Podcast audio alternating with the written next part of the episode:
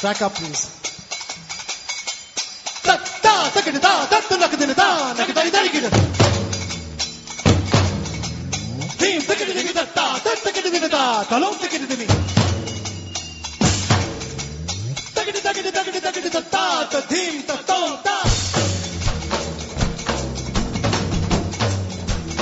Hello and welcome to the Point Blank series of IndyCast where we chat up with personalities who have made more than a mark in their field. Today I have with me a very special person uh, whose job title is rather intriguing. Ann Wroe, The Economist's briefing and obituaries editor. Before joining The Economist uh, back in 1976, uh, Ann took a doctorate in medieval history from Oxford. Today this historian squeezes in time after her day job and has authored four books, uh, the latest one being Being Shelley, the poet's search for himself, which has just been published and already has uh, rave reviews. And it's more than a pleasure to have you here. Thank you very much, Abhishek. It's lovely to be with you. And I was curious to know what does your business card read? And I'm sure you would have uh, been asked by a few people, so, so you have the fortune of writing about the dead for a living. Yes, I do. It's interesting. You ask what my business card reads. It doesn't have anything on it at all. Oh. it's just a blank. And uh, you can leave it open to speculation if you like.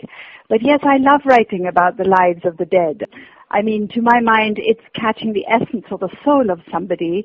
And because I don't really believe that we die, I think the soul continues. You're catching something immortal in the people. And that is the most fascinating job to have. Uh, do they teach you this stuff in journalist schools or is there a course? No, certainly not. No, I didn't go to journalist school like most people in Britain. Uh, we, we don't tend to do that. I learned my craft, if that's what it is, at the BBC World Service. And then I went to The Economist in various capacities, various jobs, and landed up about three or four years ago with the obituaries. Uh-huh. And it's been most delightful. Every week, some new life, some new field that you have to look into. This week, for example, I've got to do uh, Luciano Pavarotti, a very Yeah. um, famous opera star, of course. And I've been able to buy quite a lot of his CDs. and Right. I'm going to go into my writing shed and just uh, shut myself up with Pavarotti for a couple of hours. yeah, and uh, the headline on The Economist says that uh, you guys write about merely famous to the unexpectedly fascinating. So how do you pick your people? For instance, how did you choose, uh, say, an Anna Nicole Smith? Oh, yes, that was a famous one and, and rather controversial, um, as you can imagine. Right.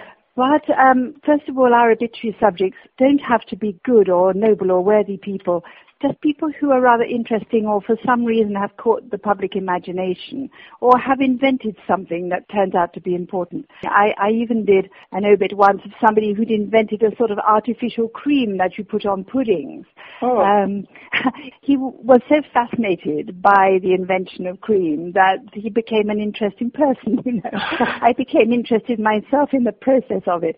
But Anna Nicole Smith, yes, she had a, a bad life. Maybe we shouldn't have noticed her, but I felt that her life was very sad. She was just a, a waitress in a chicken, fried chicken parlor. She became a huge celebrity just almost randomly. And then she fell out of stardom and became a rather ordinary, struggling woman again.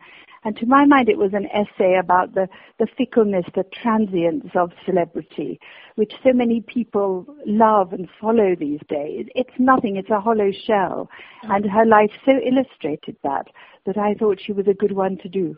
But I Oh. got many letters from people who disagreed. I would imagine why, but well, I, I loved it. Thank you. and uh, when somebody as famous as Anna Nicole Smith or, or Saddam Hussein dies, uh, it means nothing much to me as an Indian. I mean, it doesn't affect my daily life. For example, uh, somebody in Iraq, it was an end of an era when Saddam died. So how do you write to interest an Indian like me, somebody in, say, a Middle East, and someone in the U.S.? Yes, you're right. Well, first of all, I ought to say that I wish we did a good many more Indians than we do. But um, you're right about the different perspectives. What I try and do is, if there's an autobiography, I'll always read that. If they've given interviews, I'll read those. There will be one particular thing, perhaps one subject or one incident that will really have made their lives take the path they did. It will have affected them deeply, and that will be what I'll dwell on in the obituary, not the whole chronology of a life. I, I think there's an awful lot of your life that is not very important, that is just routine. And so I try and find those and focus on those. And I hope that would be of interest to you in India, to people in China, to people in Europe. I hope. I would like to add something more to that. You wrote about Muhammad Zahir Shah, the last king of Afghanistan. Yes. Uh, I know nothing about him, but I enjoyed reading about him, of, of how he was in exile for 29 years. There was a poignance in that exile. There was a, a sadness in it. There was a yearning to go back to Afghanistan. And what I loved about it was that he went back to his palace. Yes. And his palace had been shelled and there was nothing left of it. And really his monarchy was like that. His kingship was an empty shell. But somehow he had to fill it. And so even that rather small incident, I thought that was worth reflecting on, musing on really. I rather like to muse in my obits. Just to, we call them thumb suckers in England. You know, you're sitting there sucking your thumbs and think, thinking around the subject. It's, it's rather a nice way to write. but then there must be cases when uh, you might be getting too close to your work. Uh, for example, I read about Anna Politkovskaya, the 48-year-old journalist from Russia who was murdered. Yes. She is your Yes. contemporary, I mean, in the same profession. So how difficult is it to write about these people? Well, that particular obit was written by a man in our Moscow office who, who knew her very well. That was a news story, one we had to do very quickly. It was written very passionately. That particular story made me feel was that I haven't been brave enough in my life. I've just sat in my chair and uh, been able to take a rather literary view of, of events. Um, I haven't had to cover any wars. I haven't tried to uncover any great stories of corruption and mismanagement and evil doing as Anna Politkovskaya had to in Chechnya. She did a wonderful job there. I've done nothing like that. Your work can get consuming at times.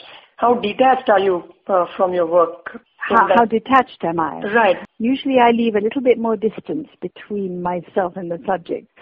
Generally, I'm not gloomy about death. I mean, I think of death as an adventure, going to another state. Um, I don't know what happens after death, but I'm very curious about it, and I certainly don't believe it's the end of life. But I do get very involved. It's only two or three days that I have to concentrate on these lives. I get as involved as I can. I try to get as deep into the person as I can, as I say, reading reading their, their autobiographies or reading what other people have written about them, trying to think about what their lives were like and what was influencing them. So it's quite intense. Just for that short time, Right. I, I do try and see the world as they saw it. It's something similar like method acting, like actors like De Niro mm. and Pacino do. Very like it? that.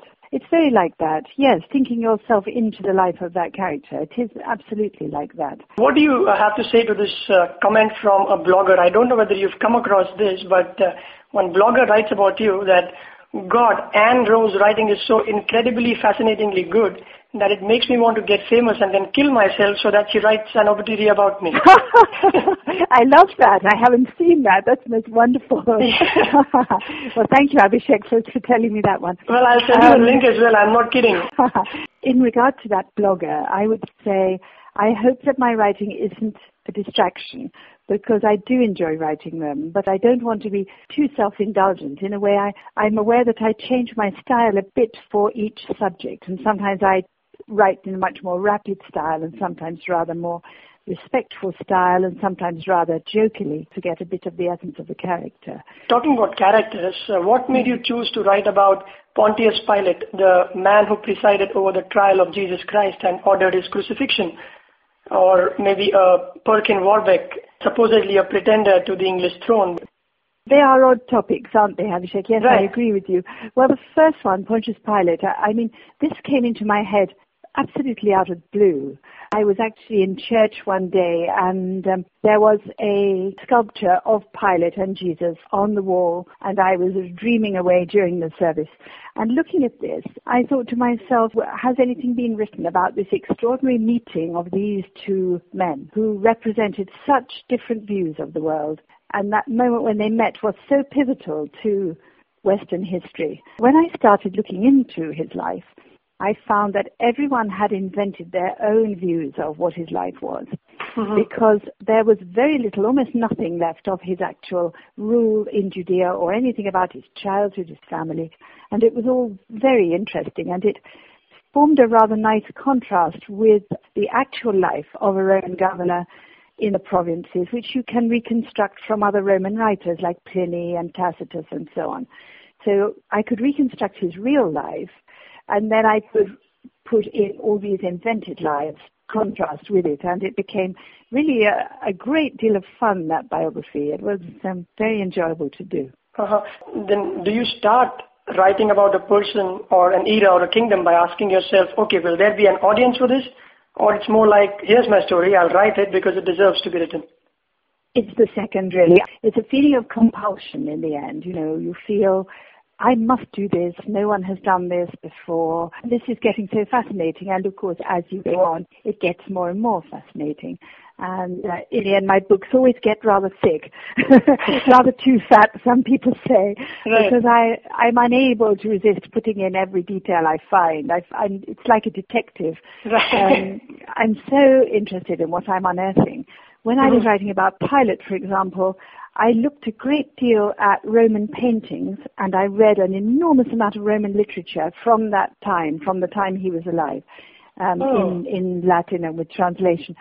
So that I was seeing how Romans saw the world. I mean, I did the same for my medieval, my 15th century biography. I steeped myself in medieval paintings, medieval literature of that particular little span of time. Uh-huh. And and with Shelley, I was well, that was a, a different project, but I was seeing it all through his own writings. Yeah, can you tell us more about your latest book, Being Shelley? Yes, um, well, this is a book that again, like Pilate, it sort of hit me like a tornado suddenly. When I was reading Shelley's poetry, one of his most famous poems, The Ode to the West Wind, and I suddenly, it was like being sort of swept up by the west wind itself. I thought, this is so extraordinary, this poetry. And this hasn't been written about I mean, we've got lots of biographies of him saying where he was living and who he was marrying Right. and who he was meeting. But his life, to me, his creative life, his spiritual life was going on inside his poems. It, it's a sort of life of Shelley's soul, if you like, his creative. I'm very pleased to say the reviewers seem to have understood what I'm trying to do with this. Um, it, it's, it was rather a, a risk I thought to take because people might have disliked it very much indeed and Uh-huh. said, "Why haven't you, you know, why haven't you tried to follow his life in the normal fashion?" But um, it seems to have worked. I think I can. I think I dare say that now. oh, congratulations. Well, thank you very much. Do you ever feel the need to write about somebody who is contemporary? I mean, you are a historian, I understand, but do you write obituaries of personalities or historians to fill the need to be part of the present, if I may ask that way? Um, well, I've never wanted to write the life of a contemporary. I think it would be very difficult. I rather like to let the dust settle and let these people retreat in, into a little bit of distance.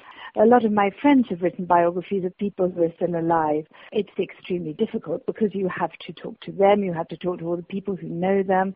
You're rather constrained in the end, I think. I'm quite happy not really to be part of the contemporary scene. You know, I feel so much good thinking and writing has gone on in the past that I'm still catching up with. Uh-huh. And the values of the contemporary world I sometimes find rather nasty and shallow. It's not always true, of course, but an awful lot of it, especially all this instant media, the blogging, reality TV, and that kind of thing. Uh, it, it's so shallow, it's so vacant. Uh-huh. There's nothing in it, and I prefer to be trying to put our existence here, our daily existence, in a broader perspective of destiny of man. I, I like writing about higher things, if you like, trying Uh-huh. to make a sort of metaphysical structure of working out why men are here, why we are on the earth, what, what our purpose is, and what we may be moving on to, and bringing this into all my all my books. Wow. it good. sounds rather highfalutin, doesn't it? No, really, because uh, trust me, if the world that I live in, uh, the blogging, the podcasting, and all that, it is it's completely different from the world that you are a part of. I didn't mean to insult your work. No, no, no, not at all. I could find a lot of good in it, a lot of interest in all these things. And uh, especially I, I love the way that the internet and podcasts and that kind of thing bring everyone together in a sort of community of listening and finding out about things. Uh-huh. I find that all all very good. But there are other sides of instant reaction, instant writing, um, lack of reflection that I don't like. Uh, well, another thing that came to my mind is that it is said that historians are capable of uh, manipulating history as well. Yeah. And you might have come across this question before. Uh, for example, the Greek writers estimated the population of the Indian subcontinent at the end of the 4th century BC as around 181 million.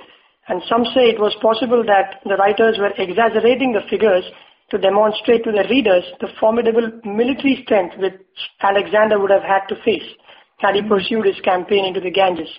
So how much of this is real? Well, you've always got to take history with a big pinch of salt, I think. History was a sort of literature, and they were writing a good story for everyone to enjoy. And whether it was true or not, and whether the facts were exact or not, didn't matter at all.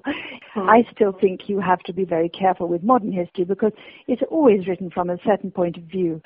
I mean, uh, at the moment there have been endless books, you must have seen them about the partition of 1947. From every point of view, what is the real assessment of partition? We probably won't know for many years because I find the wounds of it are still so raw in India, certainly. Um, I haven't been to Pakistan, but you know, we need time before anyone can write that history without a terrific sense of taking one side or, or the other side. It's inevitable because humans can't be um, completely fair. I can't be. I'll always bring something of myself to every obituary and every book, and so will everyone else. It's just the nature of being human, but we can try at any rate. Yeah, because uh, for example, when I am reading history, uh, for me, I take the writer's word. So for me, a historian can play God if he wants to. So I go by Oh, the very dangerous. Right. very dangerous because I don't think there's any historian I would give that much trust to. Not even the most learned. They're, they're bound to bring their own uh, preoccupations, their own obsessions to it. I would always keep just a little bit of skepticism there. You know, as I say, there's that pinch of salt. Uh-huh.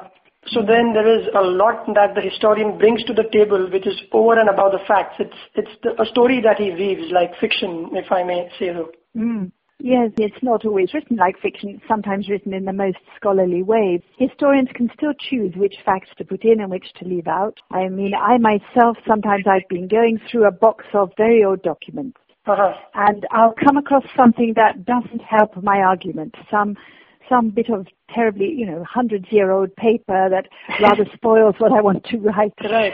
And there's part of me that says, oh, let's just hide that. you know, who else is going to find that here in this book? But, you know, really you've got to be so severe with yourself then and say somebody is going to find it out one time. And they'll find that you suppressed that fact and, and that won't make you look good. You have to somehow just, you know, Right. try to bring it all out. And even then you won't, you won't be as objective as you want to be. All we can do is try. I think that's the, that's the answer. Well, nicely put, and that's true. Yeah. So this is, are you, have you started working on any other uh, book already? to be honest, because Shelley is only just out, I'm still very much taken up with talking about him, and uh, it's difficult to focus on another book quite yet. I'm, I've got a few ideas, but none of them has quite grabbed me as that one did. You know, it's got to make me feel I've got to write this, I've got to do this. And at the moment, nothing quite has. So when do I get my autographed copy of uh, Being Shelley Ann? Oh, well, I'm going to put it in the post right now, Abhishek. If you want one, I'd be delighted to send you. Ah, you're serious, are you? yes, it's always lovely to get my books into other hands. Uh, you know, you only have to ask, and I'll send it right across. oh, that's awesome. Thanks a lot. I'll make sure I send across the postal address, and as promised, I'll send you the link of the blog Right. as well. Excellent. Thanks a lot, and it was great talking to you. Uh, it's a great pleasure for me, Abhishek. Thank you again for asking me to uh, to talk to you. Then best of luck with the Power of the obituary. Thank you. See you. Bye bye.